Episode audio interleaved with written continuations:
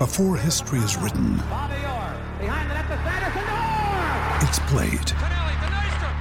Before it's frozen in time, it's fought one shift at a time. Before it's etched in silver, it's carved in ice. What happens next will last forever. The Stanley Cup Final on ABC and ESPN Plus begins Saturday.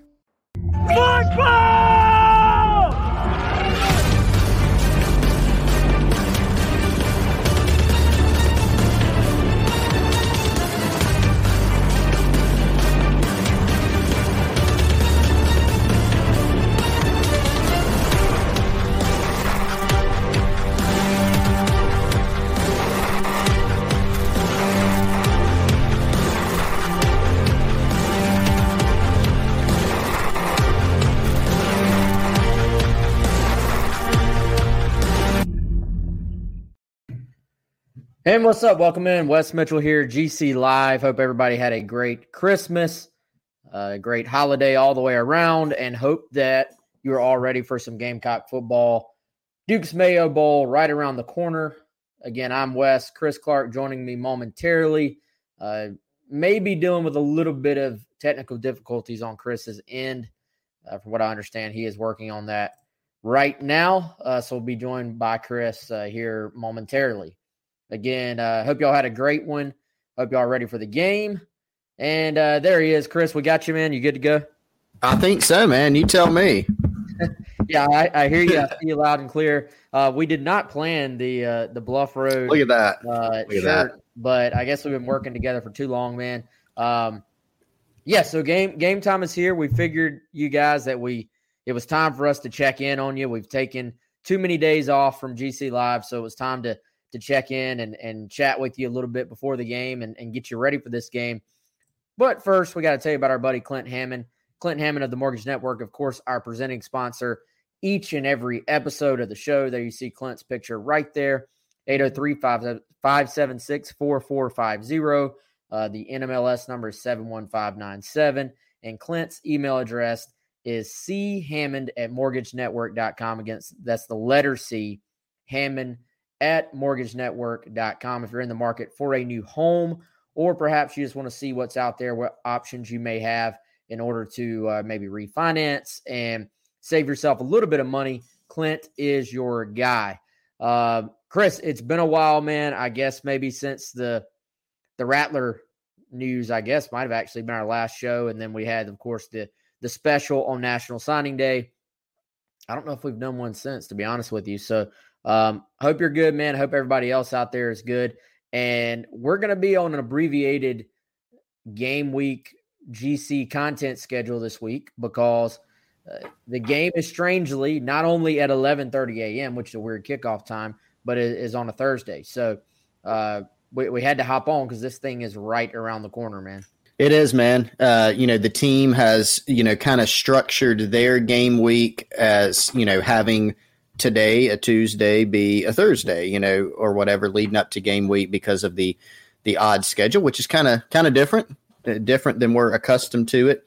Wes, we used to do a lot of uh, shoot. It seems like for a while there, there were a lot of Thursday games to open the season under Steve Spurrier. Haven't haven't had one of those in a while, so a little different. Um, the team up there in Charlotte, Colin Taylor, Kendall, doing a great job uh, covering the Duke's Mayo Bowl lead up.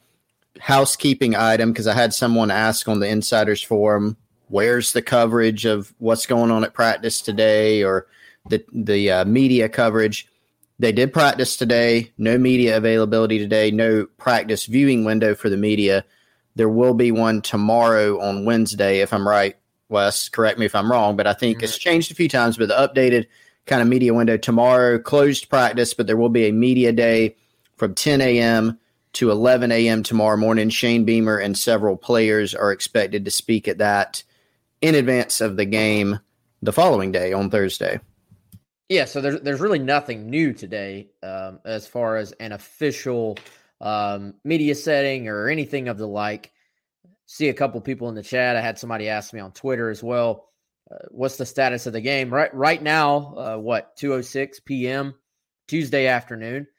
It, it's still a go. You know, I I don't think I'm as optimistic as anybody, Chris. I don't think it's accurate to sit here and say, hey, the game is 100% going to happen because, you know, both, from what I understand on the North Carolina side, they've dealt with some COVID issues uh, throughout their athletic department. Um, South Carolina has obviously dealt with their own COVID issues. Th- these games, as we've seen, a- until until you're at the stadium on Thursday and you watch the teams run out there, um, I feel like at that point, pretty safe bet they're gonna they're gonna play some football. But really, if you if you want a, a solid answer, nobody here is really going to be able to give you that because it's it's gonna you know so te- testing for unvaccinated players is today. Now, obviously, there's going to be a little bit of a turnaround time on that. We'll see what happens as far as the actual who's available, who's not. Are there some asymptomatic guys that, that get popped this week and all of a sudden are told, hey, you, you can't play in the game, you get sent home? Uh, of course, that is possible. Will North Carolina have the same possibility? Of course. So you're already talking about a team that, much like a lot of teams out there, Chris, you've lost guys to the portal. You've lost early entries to the NFL draft with, of course, JJ Enagbare, Zaquandre White. You've got other guys that have been out for for like the majority of the season, and um, then of course you have guys that uh, may, may, be banged up that we're not even aware of right now that get banged up in practice. So I, I think you look, there's a multitude of different, I guess, just things that are affecting your available roster for this game. It, it, we are, I think, when I say we, the, just the collective of college football fans, media people, players, coaches, everybody involved with it, athletic departments as a whole, you know, very fortunate that we were all able to get through what ended up being, man, a very regular college football season, right? But bowl time hit, and boom, here we go again. So it feels kind of like the the bowl season feels kind of like last year. There's going to be guys missing off of almost every team. It feels like kind of a that weird regular season vibe last year, you know, where you're going to have guys missing and some of them may be last minute. You know, there there there's some individuals that are going to be out that are associated with the program you know, on Thursday, and there may be more to come. And we probably are not going to know some of that until Thursday, you know, when when they run out of the tunnel. Hopefully everybody does run out of the tunnels or whatever they happen to a mayonnaise jar, whatever happened they happen to run out of on Thursday so we can play this thing. But it's almost west into the territory where I, I don't know how much stock you're gonna end up, you know, how much are you're gonna be able to put into this game it's one that everybody wants to win. It's a huge positive for this South Carolina team that they can play this game. You know, you get bowl eligible, which was a huge goal in year one of Shane Beamer. You get the extra practice. You get some young player development in there with those practices, and you get that game experience. You get to go play North Carolina, a team that, if you could beat them, would be a really, really nice win. But that said, now we're back into this era where we feel like it's 2020 all over again We've already seen multiple bowl cancellations. We've seen teams be affected across college football with not only opt outs, but more specifically COVID stuff. South Carolina is not going to be immune to that. So, to what level, you know, we don't know yet, but it's clear that it's going to play a role, potentially a, a significant one. Yeah. So, so we'll see, man. Um, I, I think, you know, you, you look at this game, South Carolina clearly is the the underdog on paper. And then when you sort of look, I think I think they were the underdog regardless. Then when you look at how things have played out with some guys that are going to be missing for South Carolina as far as going on to the NFL, you look at the fact that uh, you know North Carolina on their end, they, they have a quarterback who decided in, in Sam Howell to not sit out the bowl game and decided to, to go ahead and play in the game. Uh, to me, that, that's that's a difference maker for them. Like I, I, know they have had their struggles this year. I know that their their defense, uh, you know, especially has had some really big struggles. To me, if if South Carolina were to go into this game and you know they they had Z White, I'd I'd be sitting here saying feed Z White. Like this is a this is a game that 11 is going to tote the football. And obviously, he's out of this game. But still, I, I think you look at the running game, you look at Kevin Harris, um, you know, some of those guys. South Carolina's offense, we all know, we, we've talked about it all year long, has had its share of struggles. Um, you know, Zeb's going to be the guy at quarterback. Do you see maybe more, uh, you know, Dakereon Joyner this week? I think that's very, very possible.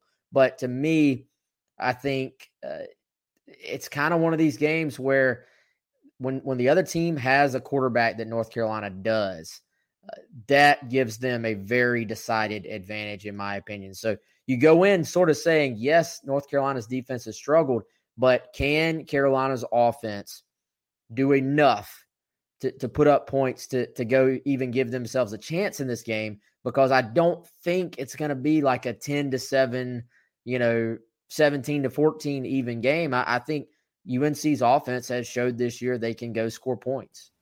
Yeah, they they can score points and they can give up a lot of points, right? But here we go. I, like, remember how I just said I feel like this this bowl season has taken us back to 2020. I feel like this this bowl game is an extension of what we talked about every week for South Carolina during the year, which is yeah, this, yeah, this. But what it ultimately comes down to is can South Carolina score enough points to win a game? And that was the talking point that we went through each week. And a lot of times the answer to that we thought was no. And sometimes it ended up being the case in some of these games. Sometimes they proved us wrong. Florida, they obviously had a, an explosion of points. Auburn, they were able to score just enough.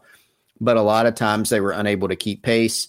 Sometimes they simultaneously had a bad matchup on the other side of the football, the other team's offense versus South Carolina's defense which put them in a hole that they weren't able to overcome. This is not an explosive South Carolina offense, as we know. Um, they're going to be down again. Some of their key guys are not going to have Jason Brown, who started towards the end of the year. They're not going to have Zaquandre White, like you said, Wes. On the other side, you're missing. You're going to be li- at least missing your best pass rusher and JJ Enagbare, who was another opt out. And you have, and that's the key. I think you hit on the point, the key point. Sam Howell, you know, he's a veteran guy. He's got some targets to throw to. They have a pretty experienced offensive line. They have Ty Chandler at running back, who's a really good player. But Sam Howell can run it. He can throw it. Gamecock fans are already familiar with him, and they can put up points. So yeah, they they can they'll surrender some points. Can South Carolina take advantage of that? I think that's going to be the key. And I think based on what we've seen this year, you know, you're not as optimistic, you know, about that, and you're not as optimistic about them being able to effectively enough slow down Sam Howell and the UNC offense. There, if we take a sort of little bit more outside approach, not just looking at it from a South Carolina perspective, um, there is some symmetry there to the fact that Sam Howell's first ever start, first ever college game was against South Carolina, was at Bank of America Stadium, and now he will finish off his career in Charlotte, Bank of America Stadium against the Gamecocks as well. So there, there's some symmetry there in that. Of course, it's almost reversed, Chris, when South Carolina going into that game, it was it was actually Mack Brown's first game at North Carolina. Um, the, the Muschamp era was still, you know, ro- I don't want to say it was rolling along, but to me, that was the game that really started the decline, the complete decline of the Muschamp era at South Carolina. But the Gamecocks, I remember the talk all offseason going into that game. South Carolina went into that game as the favorite. And you were looking, here's a North Carolina team under a completely new coaching staff, freshman quarterback. Um, South Carolina pretty established with a veteran quarterback. And of course, we all know what happened. We all know how it played out. So it, it's it's just a quite both programs are in quite a different place right now than they were. It's it really truly for it to be a few years ago, it feels like it was 10 years ago to me when you look at everything that has happened since that game. Um, you know, I, I, think even you know you go back to the recruitment of Sam Howell. This is a guy South Carolina was was fairly involved with at one point. I remember Chris, you and I went up there and interviewed him in person and it was right after, um, it was right after the Roper news had, had hit. I believe, That's right. And that Roper um, was out, and you know, South Carolina had offered early and then never really, it seemed like, did a ton with him moving forward. And of course, that's the class. They, they took Ryan Hilinski, which looked at the time to be a great decision, you know, national guy. Um, you know, Sam Howell ha- has obviously worked out for the better. Ryan Hilinski has not. So that I think you you go through this roster and on both sides there's some interesting ties between the two programs. Uh, interesting ties between you know Frank Beamer and Mack Brown being really really good friends over the years. So there's a connection between Mack and the Beamer family. Um, you can go through that North Carolina roster, find some South Carolina guys. Storm Duck, um, I believe, is on that roster, right? As a starter, I think. Yep. It's a, it's an interesting matchup all the way around, even if it loses a little bit of its luster, considering that there's going to be guys that are probably going to be missing on both sides. Yeah, that's right. Uh, you know, Miles Murphy obviously is is a guy that um, Gamecock fans will remember from the recruiting process in 2020, and um, there are several guys on that roster that in which there was some recruiting carryover between North Carolina and South Carolina, particularly in that you know 2020 class. That was one of those battleground classes, and it was right on the heels of that 2019 game that you mentioned, Wes, and that was an opportunity back then for South Carolina to make that statement to try to maybe slam the door a little bit on North Carolina's resurgence recruiting their own state instead. It went the other direction, right? So, um, it's still an interesting game. Still a really interesting game. Still some full circle elements. Still a lot of connections. But I think it's been a little bit, like you said, uh, tarnished it in the right word, but the the maybe level of excitement has been toned down a bit because of North Carolina's record this year. They have taken a step backward, of, of course, defensively. Um, that's certainly one of the aspects, and then you know the potential to have missing players at least on South Carolina's end, maybe on North Carolina's end too. Yeah, and again, we don't, we don't know specifics about about any of that stuff yet, but we certainly will uh, let you know if anything comes out between now and the game.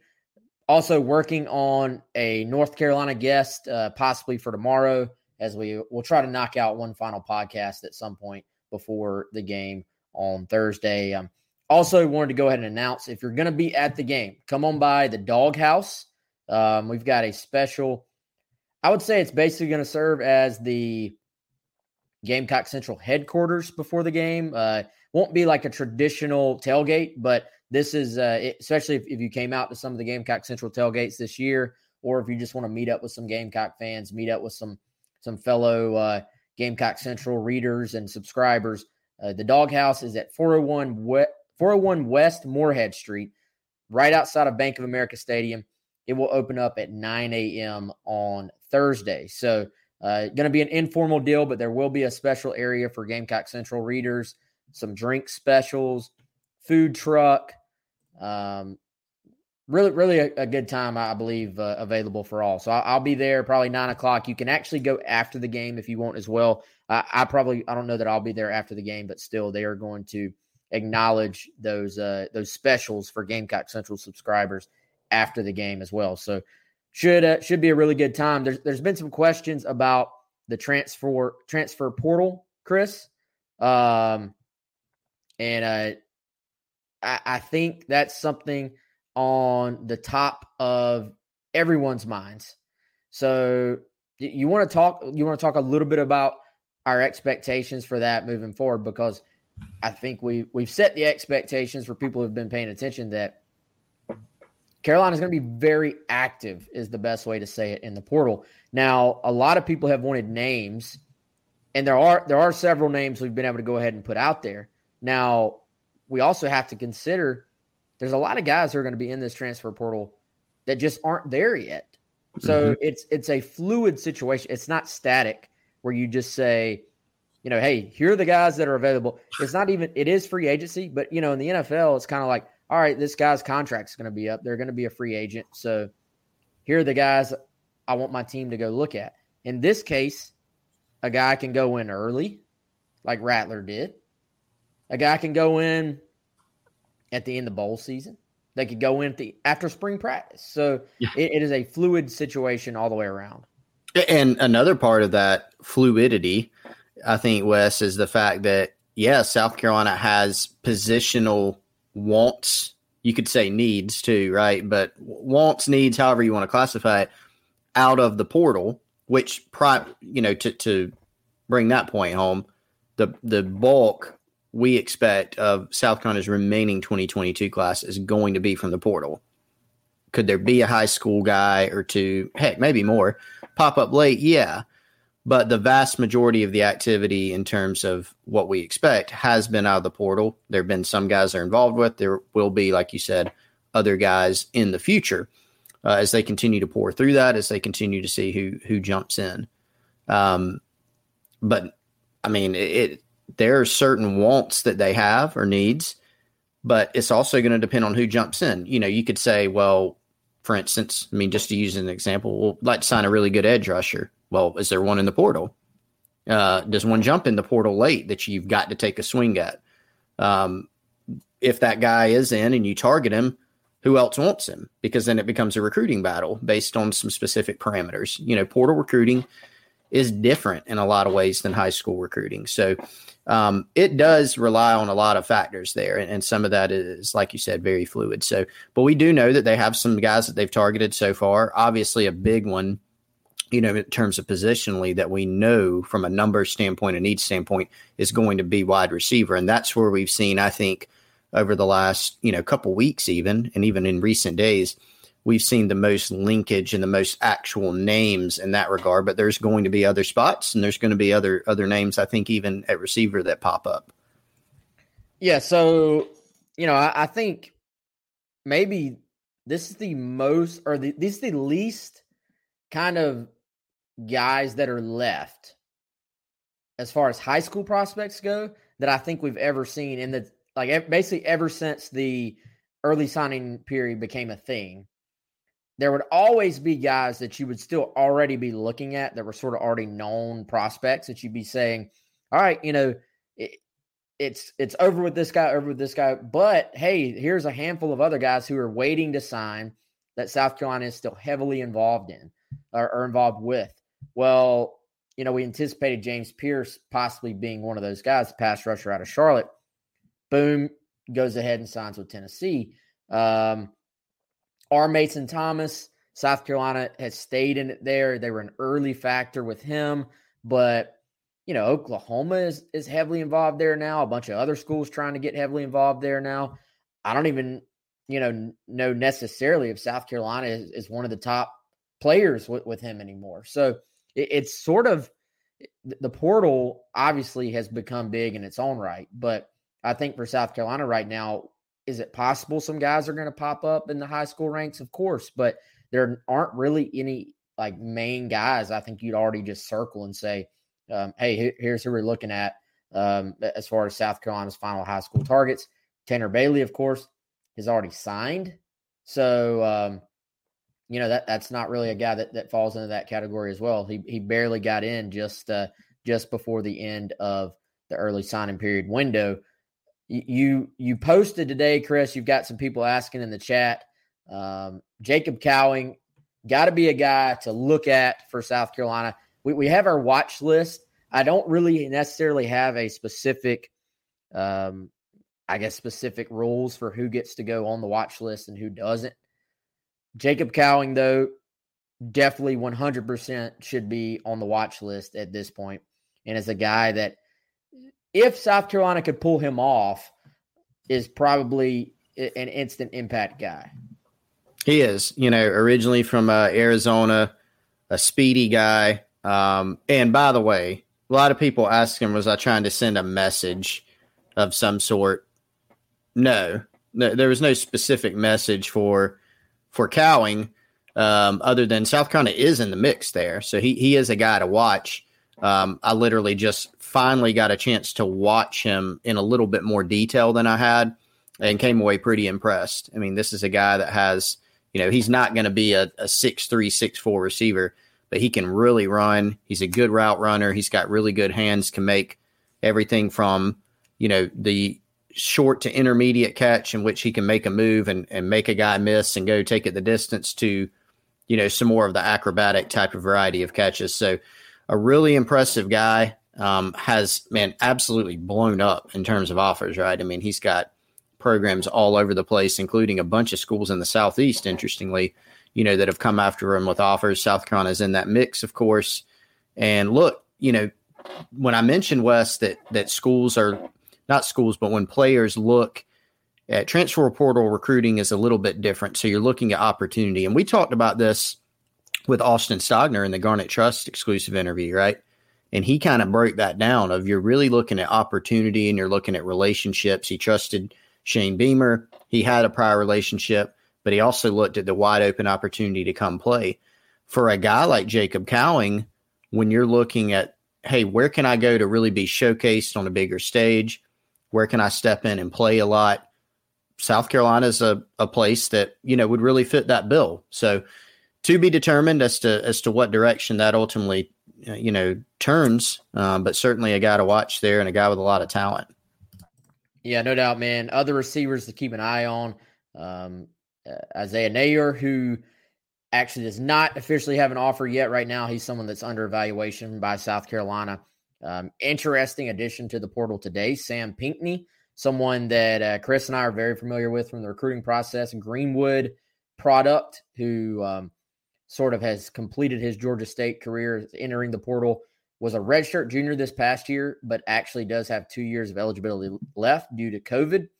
Not uh, no no Gamecock offer there yet either um, as of this afternoon, but I would say probably falls into that under evaluation um, umbrella as well. But I, I think clearly receiver is one of those spots where I think now now that they got their quarterback out of the portal, um, receiver is to me pretty clearly the, the biggest priority right there. Now, like you mentioned, if if there's an edge rusher in there that could come in and help right away and wants to come to South Carolina, they're going to say absolutely take him. I, I think DB is a position, uh, you know, maybe if the right safety is out there, you're never going to turn down a great corner if they want to come. But I, I, think safety, you know, is on the list. Offensive line. Now, to me, it's going to be hard to find like true instant impact left tackle type guys in the portal. Here's the thing if that guy is a junior and he's that good of a left tackle, he's going to just go get paid. He's not going to, you know, like it finding true SEC ready left tackles in the transfer portal sounds like a great idea in theory. How many of them are there, Chris? Like, th- there can't be many available that you're going to be able to get to South Carolina. That's right. A, lot of people have that same idea, right? And, and like you said, there's not as many of them. I don't want to give the idea that like really good wide receivers are a dime a dozen. They're not or really good running back or DB, but there are more of them. It's a little bit different for the for the reasons that you laid out, and so I think that's one reason we've seen more transfer portal wide receivers that have gone in, have been pursued by a bunch of schools, including South Carolina. Whether that's you know having them under evaluation like the Wyoming kid or having actual offer out like Jacob Cowing, um, th- there is a difference. And so if there was some surefire left tackle that went in he would have an offer from everybody, you know, and then it becomes a tough proposition because at that point the recruitment's even more national than it was in high school, you know. I mean, and so mm-hmm. it, it, it becomes tough, but everybody's got that same idea. South Carolina's got certainly their eyes open on the portal for offensive linemen. There've been a couple that have come up. Uh, that they've taken a look at. That one of them was Tashawn Manning, you know, who was the Auburn transfer he actually ended up committing to Kentucky, uh, who's obviously done a really good job on the offensive line under their late coach, John Schlarman, and then Eric Wolford, who's over there now. So Gamecock's still looking there. Uh, DB, another one. Wes, we we had some notes. I think that was last night on a, on a DB target that they're looking at from the portal potentially, who could visit in the near future. So um, a, a, lot of activity already, and I, I think it's going to just continue to go up from here. Yeah, there's already guys out there. I would imagine have decided they're going to enter the portal and are just waiting till to you know their team to to finish up their season and and be done with bowl season as well. So I, I think that'll be something to keep an eye on moving forward for sure. Rob wants to know if Rattler and Cowing know each other, seeing as how they're both from Arizona. Uh, I think they do, but I don't. I don't know, Chris. If you know anything else about that, I think they know each other, but I don't believe it's like um, it's not like they're long lost best friends or anything like that. More just like I believe they're probably aware of each other. Yeah, I'm not aware of any close relationship. They weren't, you know, teammates, for example, at the high school level. Um, are both from the state of Arizona. So, and what year did Cowing come out of high school, Wes? Not quite sure. Spencer Rattler is in the 2019 class. So, think some familiarity, but beyond that, I'm not sure that there's a huge tie. There could this is a situation I do think that when you have Spencer Rattler in the boat as your quarterback of for next season, that certainly helps in terms of potential attractiveness to you know transfer wideouts. Yeah, I think it's a game changer for them, man. I mean, you you look and if you're a portal receiver, you're kind of wanting a guarantee that you're going to go somewhere and, and, be able to get the football. And I, I don't think you necessarily are even saying, well, which you know which which group has this four star and you know that four star that's waiting in the wings and all. I, I don't think if you're a portal receiver, you care about all that, all the potential on paper. You know, like I'm, I think you're looking saying, where can I go where there's a true star quarterback that can get me the football? And, you know, I, think that's something where South Carolina just all of a sudden, all the national attention they got with that move. Um, you know, you it's it's kind of one of those things. It's it's the type of awareness within, you know, for your program that you can't buy. Like every everyone wants that type of awareness, but you only get it when you actually can go out and get a guy like Rattler. And obviously South Carolina did that. So even if they only have him for for one year, for one season, um, it, it's completely worth it. And you just have to take advantage of that if you're South Carolina. The the other guy that I don't I don't know who the happiest person in Columbia was uh, with, with that move, but I, I gotta imagine, uh, you know, Josh Vann, you know, assuming he he follows through as we've sort of expected and and ends up at South Carolina for another season, should be a huge opportunity for him to to put up a, a bunch of yardage and and and have a big season. Yeah, and, and I thought that was a really interesting move. You know, when I first heard, and this was, I mean, heck, what what was it, Wes? Back in November, maybe when we had heard that Josh Vann, or maybe early December, was con- was considering staying at South Carolina, I was honestly a little bit surprised, right? Because this is a mm-hmm. guy that has a lot of talent, but at the beginning of his career, it, it did not go as anyone had envisioned. He has a breakout season this year, and we have frequently seen, not just at South Carolina, but at other places, guys use that opportunity to kind of cash in, so to speak. Um, but yet we we heard it, and it was true. It, it was accurate, and everything points to Josh Vann coming back. So he is a guy, yeah, that could come back. And there are some guys where you feel like if he comes back, he may not raise his stock anymore. Josh, from my understanding, had the potential to go as high as the mid rounds, you know, depending on how he tested, how the process went, et cetera. If he had come out, he can probably raise that stock, you know, a little bit more by coming back next year. So, no doubt he's been happy about that news. We picked up some other info, Wes, that internally there was a good bit of excitement on this Gamecock roster with some of the offensive players that um, have have eligibility remaining or could return for next season of having Spencer Rattler on this team and what it can mean for the offense in general. Yes, we'll we'll see what it means for for South Carolina um, recruiting as well. And so I don't think it, it, just hit me, Chris, when we were talking about um, quarterbacks and stuff. I don't think we've had a show since the Tanner Bailey news hit. So um, we we probably need to talk a bit about him and, and kind of what, what he brings to the table, how how that sort of played out.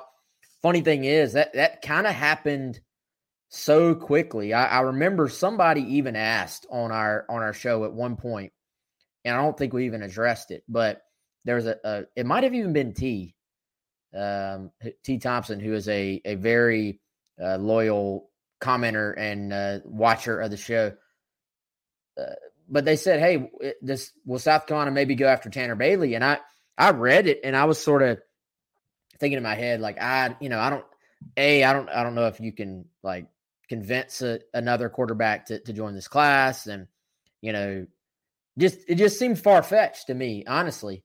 And then you know we we find out shortly after the welcome home goes out, hey it's you know it's Tanner Bailey and there was like a split second where Chris and I were like, wait, what? are we like are we being messed with here?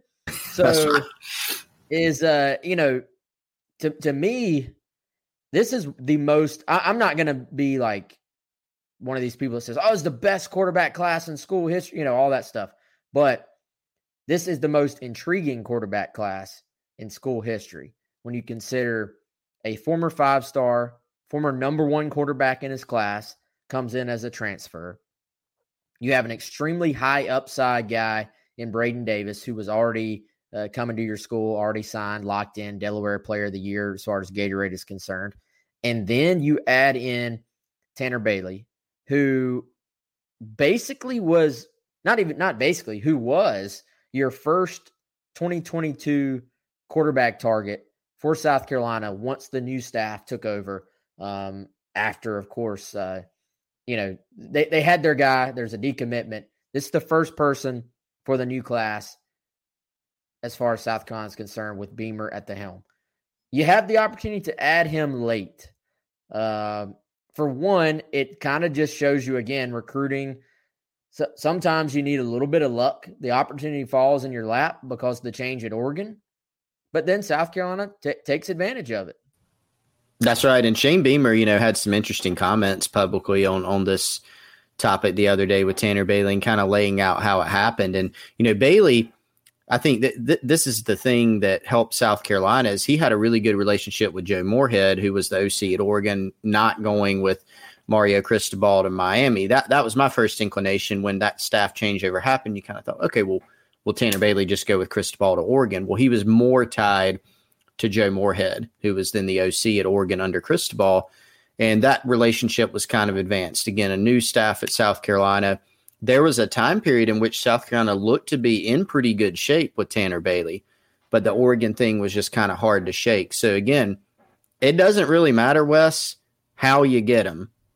It doesn't matter if you know, like if South Carolina, if they pull a really good player out of Georgia, and and some people would bellyache and say, well, Georgia didn't push for him. Yeah, they can't take everybody in the state of Georgia that's a great football player, right? They're going to reach national. They're going to reach to Florida, other states you don't worry about how they got there. Really, you don't even need to worry about who you didn't sign. You need to worry about who did you sign and can they play? Can they help your program take the next level? So, a bit of good fortune for South Carolina. You're right in that it was very interesting that this happened. But I think you consider it almost it's almost like a two quarterback class you know, just because you, you don't expect to have Spencer Rattler for he's technically got three years of eligibility. There's no way he's staying at South Carolina for three years, right? That's just not going to happen. So you almost just chalk it up as a two quarterback class where both of these guys, Braden Davis and Tanner Bailey, can come in, learn, develop, and not be just shoved into action. They can sit behind Spencer Rattler, take things in, and, and develop into a good player at a future date.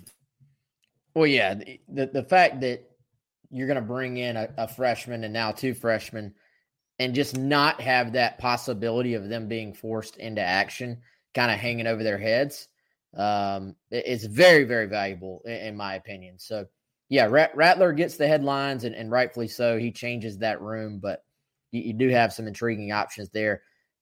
I I think when you look at Tanner and Braden Davis two very different skill sets, man. Like these guys are not similar. Like they they so you, you got Braden who is the sort of tall, like six five, maybe six six, huge upside, super athletic. Um, you know, NFL bloodlines, and and the guy that you know I, I think can can do about anything as far as um his athleticism goes. Then you got Tanner on the other hand, who is you know, going to be considered undersized as far as quarterbacks go. Um, doesn't necessarily have the massive arm. You know, I, I try I tried to give a realistic uh, evaluation of, of what I see from Tanner Bailey, what I've heard about Tanner Bailey, and people on our forum were were giving me not not many of them, but a few of them were giving me, uh, you know, issues because I said Tanner Bailey does not have elite arm strength, and they took that as like a shot at his game, which really all I was trying to say is he's he's not like the guy that's to uncork the ball 75 yards down the field. Like when I say somebody does not have elite arm strength, that's because there are very few quarterbacks in any given class that just have absolutely elite arm strength.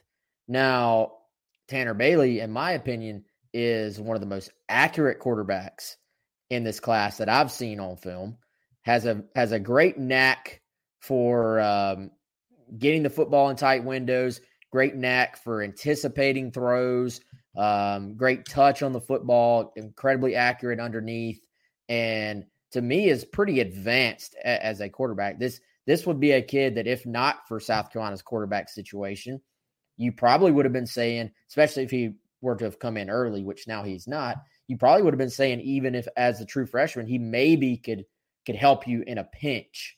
But luckily for Carolina and luckily for Tanner Bailey, this will be a situation where he can come in, learn, and will not be forced into action. But uh, what what did you think of uh, just his game, man? Yeah, r- really, really interesting player, and and I'll echo you in that he's got some aspects of his game that seem really advanced, particularly just the way he delivers the football, and he can make a lot of different throws, and the accuracy really, really jumps out. And Wes, I'm just going to lift this content from a coach that I know. So, um, and I'm pulling this back from when South Carolina had first offered Tanner Bailey, um, a high school coach who's a really good coach that I know. This is what he had to say about Tanner Bailey unreal feet. He actually thought he had a really good arm, unreal feet plus mobility, and really quick release. His footwork jumped off the screen at me. So that that was interesting. This coach really, really went to the footwork with just how, you know, Tanner Bailey delivers the football, and that's what really stands out to me on film was the accuracy, the release, and just how he gets the football out. Yeah, good stuff, man. Very good stuff. I, uh, I am I'm, I'm interested to, to, you know to see this kid and, and see them all get here and and and check it out. But any, anytime you can add a guy like that late to your class, you know, unexpectedly, um, and add some more competition. Beamer those of you who were on sort of a little pre-show segment, I, I, started playing some of Beamer from earlier this week when he was talking about um, Tanner Bailey. He said, "Look, anytime you can add competition to your quarterback room, you, you almost like you owe it to your team. You you have to do it." And I, I, think that was the case here. Too too good to turn down, and the Gamecocks uh, get get a very intriguing prospect. And um, you know, I, I think uh, to sort of lock that position in for 2022 and of course, they're they're already after a guy like Dylan Lonergan for 2023, who I, I think they're in pretty good shape with there as well. So the quarterback room, pretty pretty effectively being, uh, I would say, turned around there with what they're losing from that position and and what they're going to look like moving forward. So let, let's let's go back to the game itself here for a minute, and then we're going to get out of here, and then we'll have some final thoughts on the game on uh, on Wednesday, leading into Thursday, of course. Uh, but first, Chris, you want to tell tell everybody about uh, Dead Soxy? Yeah, check out deadsoxy.com. That's D E A D S O X Y.com. Check out their full catalog, whether it's their college themed socks, if you're on the stream that you see up there in the top left corner, or anything else, whether it's athletics, no shows, the uh, dress sock, the boardroom dress sock line. Dead Soxy's got something for everyone, men or women, all colors, all different uh, shapes and sizes. Deadsoxy.com and get 25% off your order, your entire order, with the promo code Cocky. Appreciate those guys being part of the show. Definitely, man. Um, by the way, I just got it locked in. We will have a North Carolina guest tomorrow. Working on showtime. Uh, may may have to. I'll, I'll, talk to Chris off air. We may have to tweak there a little bit based on uh, my schedule, Chris's schedule, and our guest schedule. But we'll certainly let you guys know about that. And as always, all of our shows are archived. So you can always go watch them. YouTube.com slash Gamecock Central. Uh, subscribe on YouTube, by the way. Our, our YouTube channel continues to grow. We've been very, very happy about the growth on YouTube. And then, of course, on the podcast platforms, whatever podcast platform you like to use, whether it's the Apple, uh, you know, Android, uh, their their kind of default podcast apps or all the other little third party apps.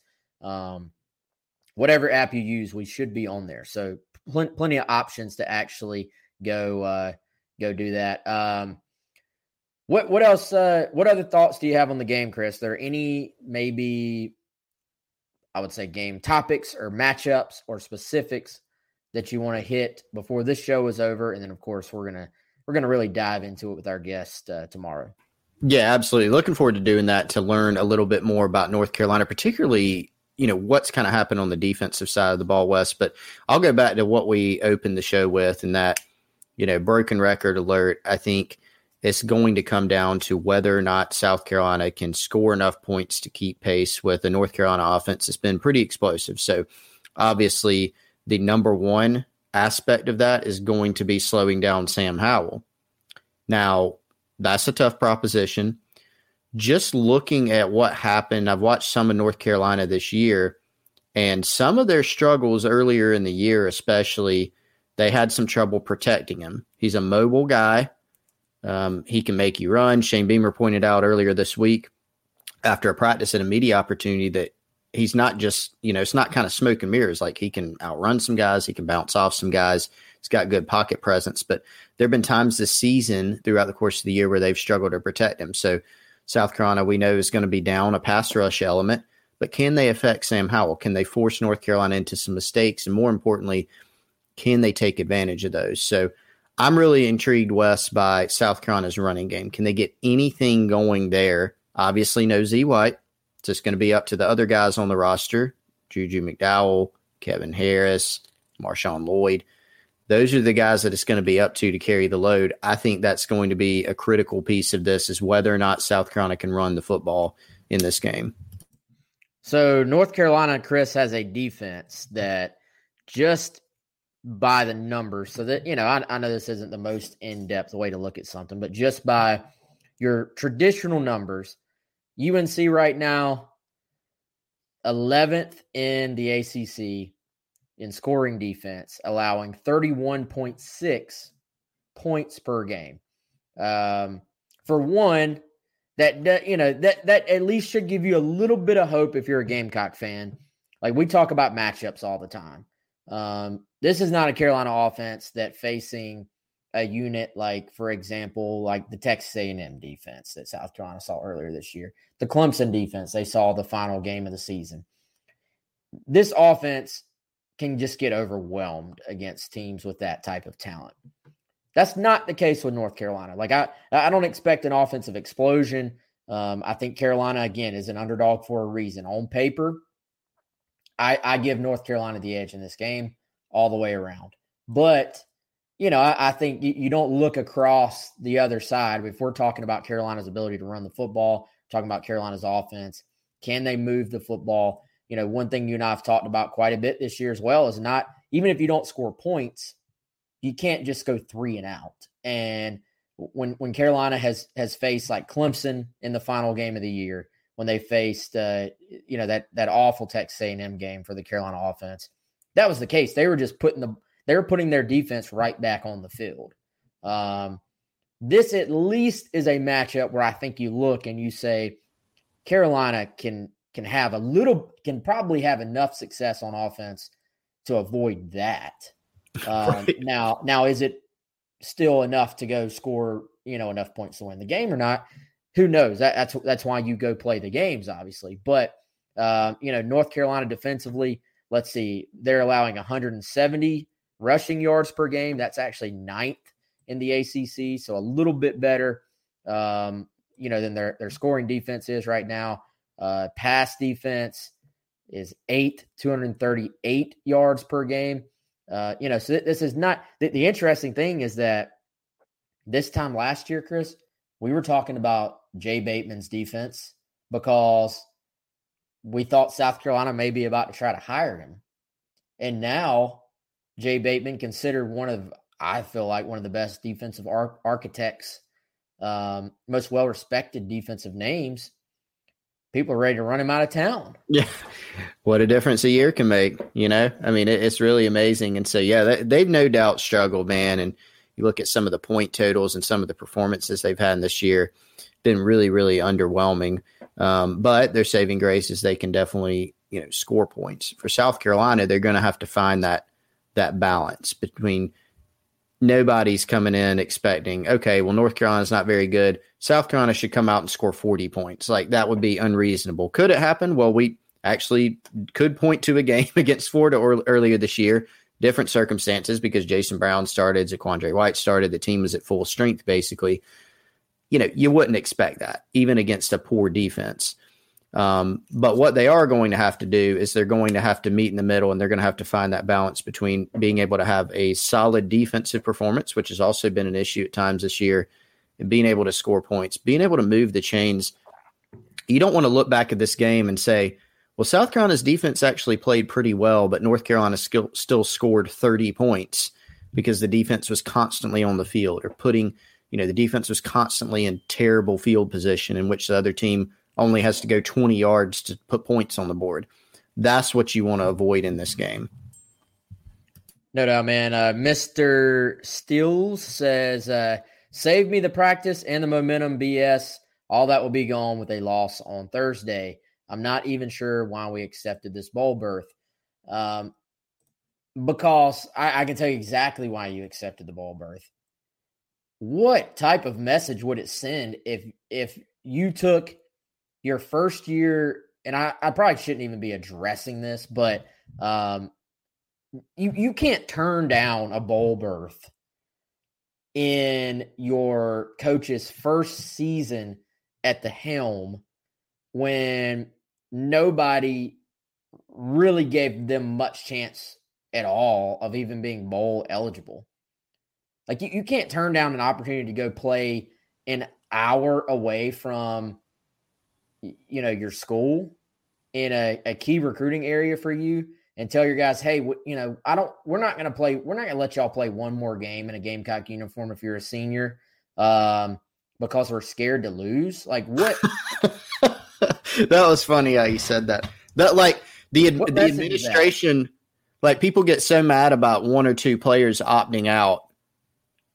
You want the entire team to opt out, like the the university to opt out of the game. I, I don't, and I'm not. Maybe that person's all for opt outs. I, I don't know. Um, yeah, that that's that's a take. I don't know. I can't see it. I, I'm I'm with you on that, Wes. I think you you play the game. I know it's not a college. And it's not a New Year's Six game. I know you're not in the playoff. I don't know what people expected. You make the playoff, or you don't expect don't accept the bowl. Yeah, I mean, ter- that would be a terrible message, guys. I really think we're going to lose to UNC. We should probably sit this one out. I don't think you recover from that, man. You That's would, guys. I know y'all want to play Clemson, big rivalry game. We can't play Clemson. We might lose again. You know, yeah. I mean, nah, you can't do that, man. You got to try to send a message. Shane Beamer's been it, it would it would go completely against everything that Shane Beamer's been trying to instill in this team, which is confidence and positivity and all those things. And look, if this could end up being a troll, let's review that. If they lose, I would have the same. If they lose fifty nine to nothing on Thursday, they lose a hundred to nothing, a hundred, a, a thousand to nothing. It would be the exact same point. You play the game. You, you can't. I mean, I, I don't know. I mean, you could have gone into that Florida or Auburn game this year saying, well, well gosh, should they opt out of that game? They, they weren't favored. They'll probably lose. I, I, just don't think you can do that. You can't you can't handle business that way. There, there were there were fans who opted out of that Florida game uh, because they didn't think Carolina was going to win. So uh, I love it. We're gonna start. We're gonna start calling people out for opting out. Yeah. So there there is no let's review this after. The opinion does not change, uh, you know, at all. This this is not. It, that's that's like when, um, you know, I don't know, fans complain about some, you know, about a play call, and the example is, well, the play call didn't work, so it wasn't a, a good play call. No, we're we're going to judge it right now before the decision. You know, you the, the result doesn't matter. It's the right decision to go play in this game. And I, I don't really think there's anything that could change my mind on that. Uh, let, speaking of uh, of uh, comments, let, let's go out to a more positive comment. John here says he loves the show. He listens to the podcast and he missed the show. John, we appreciate that, man. Hope you and your family had a uh, a great Christmas, happy holidays, all that good stuff, man. Thank you for weighing in on our Primal Gourmet chat line. We have not mentioned our friends at Primal Gourmet today, but uh, go check them out, primalgourmetsc.com. If you are out there and, and sort of thinking, man, I've put on a little bit of extra poundage for the holidays, whew, I'm in that boat. You maybe maybe you got a New Year's resolution. Maybe you want to just eat a little bit better in the new year. Check out these chef prepared meal plans from our friends at Primal Gourmet on primalgourmetsc.com. And they have uh, really unique meals as well, like gourmet, um, chef prepared meals. And, and uh, you know, you have different health options as well, but definitely a, a, way to, to eat, you know, save a little bit of money and uh, eat very, very well. Greg says Primal is fire. I agree 100%. All right, y'all. Um, I think that's going to do it for today. Chris, you got anything else, man? I don't, other than I wish I would have eaten Primal instead of what I ate during the holiday season. Because man, woo. indeed, man, I, I, gotta I gotta get back to the gym, and I, I we got to figure this out, y'all. Um, all right, so we'll be back tomorrow at some point. We'll let you know what time. He's Chris. I'm Wes. Appreciate y'all joining. We'll talk to you then. Anatomy of an ad. Subconsciously trigger emotions through music. Perfect. Define an opportunity. Imagine talking to millions of people across the U.S. like I am now. Identify a problem. Creating an audio ad is time consuming. Offer a solution. Utilize cutting edge AI. Imagine creating all that in under 30 seconds. Well, we did to create this ad. To learn more about AI in the audio industry, download the white paper from audiostack.ai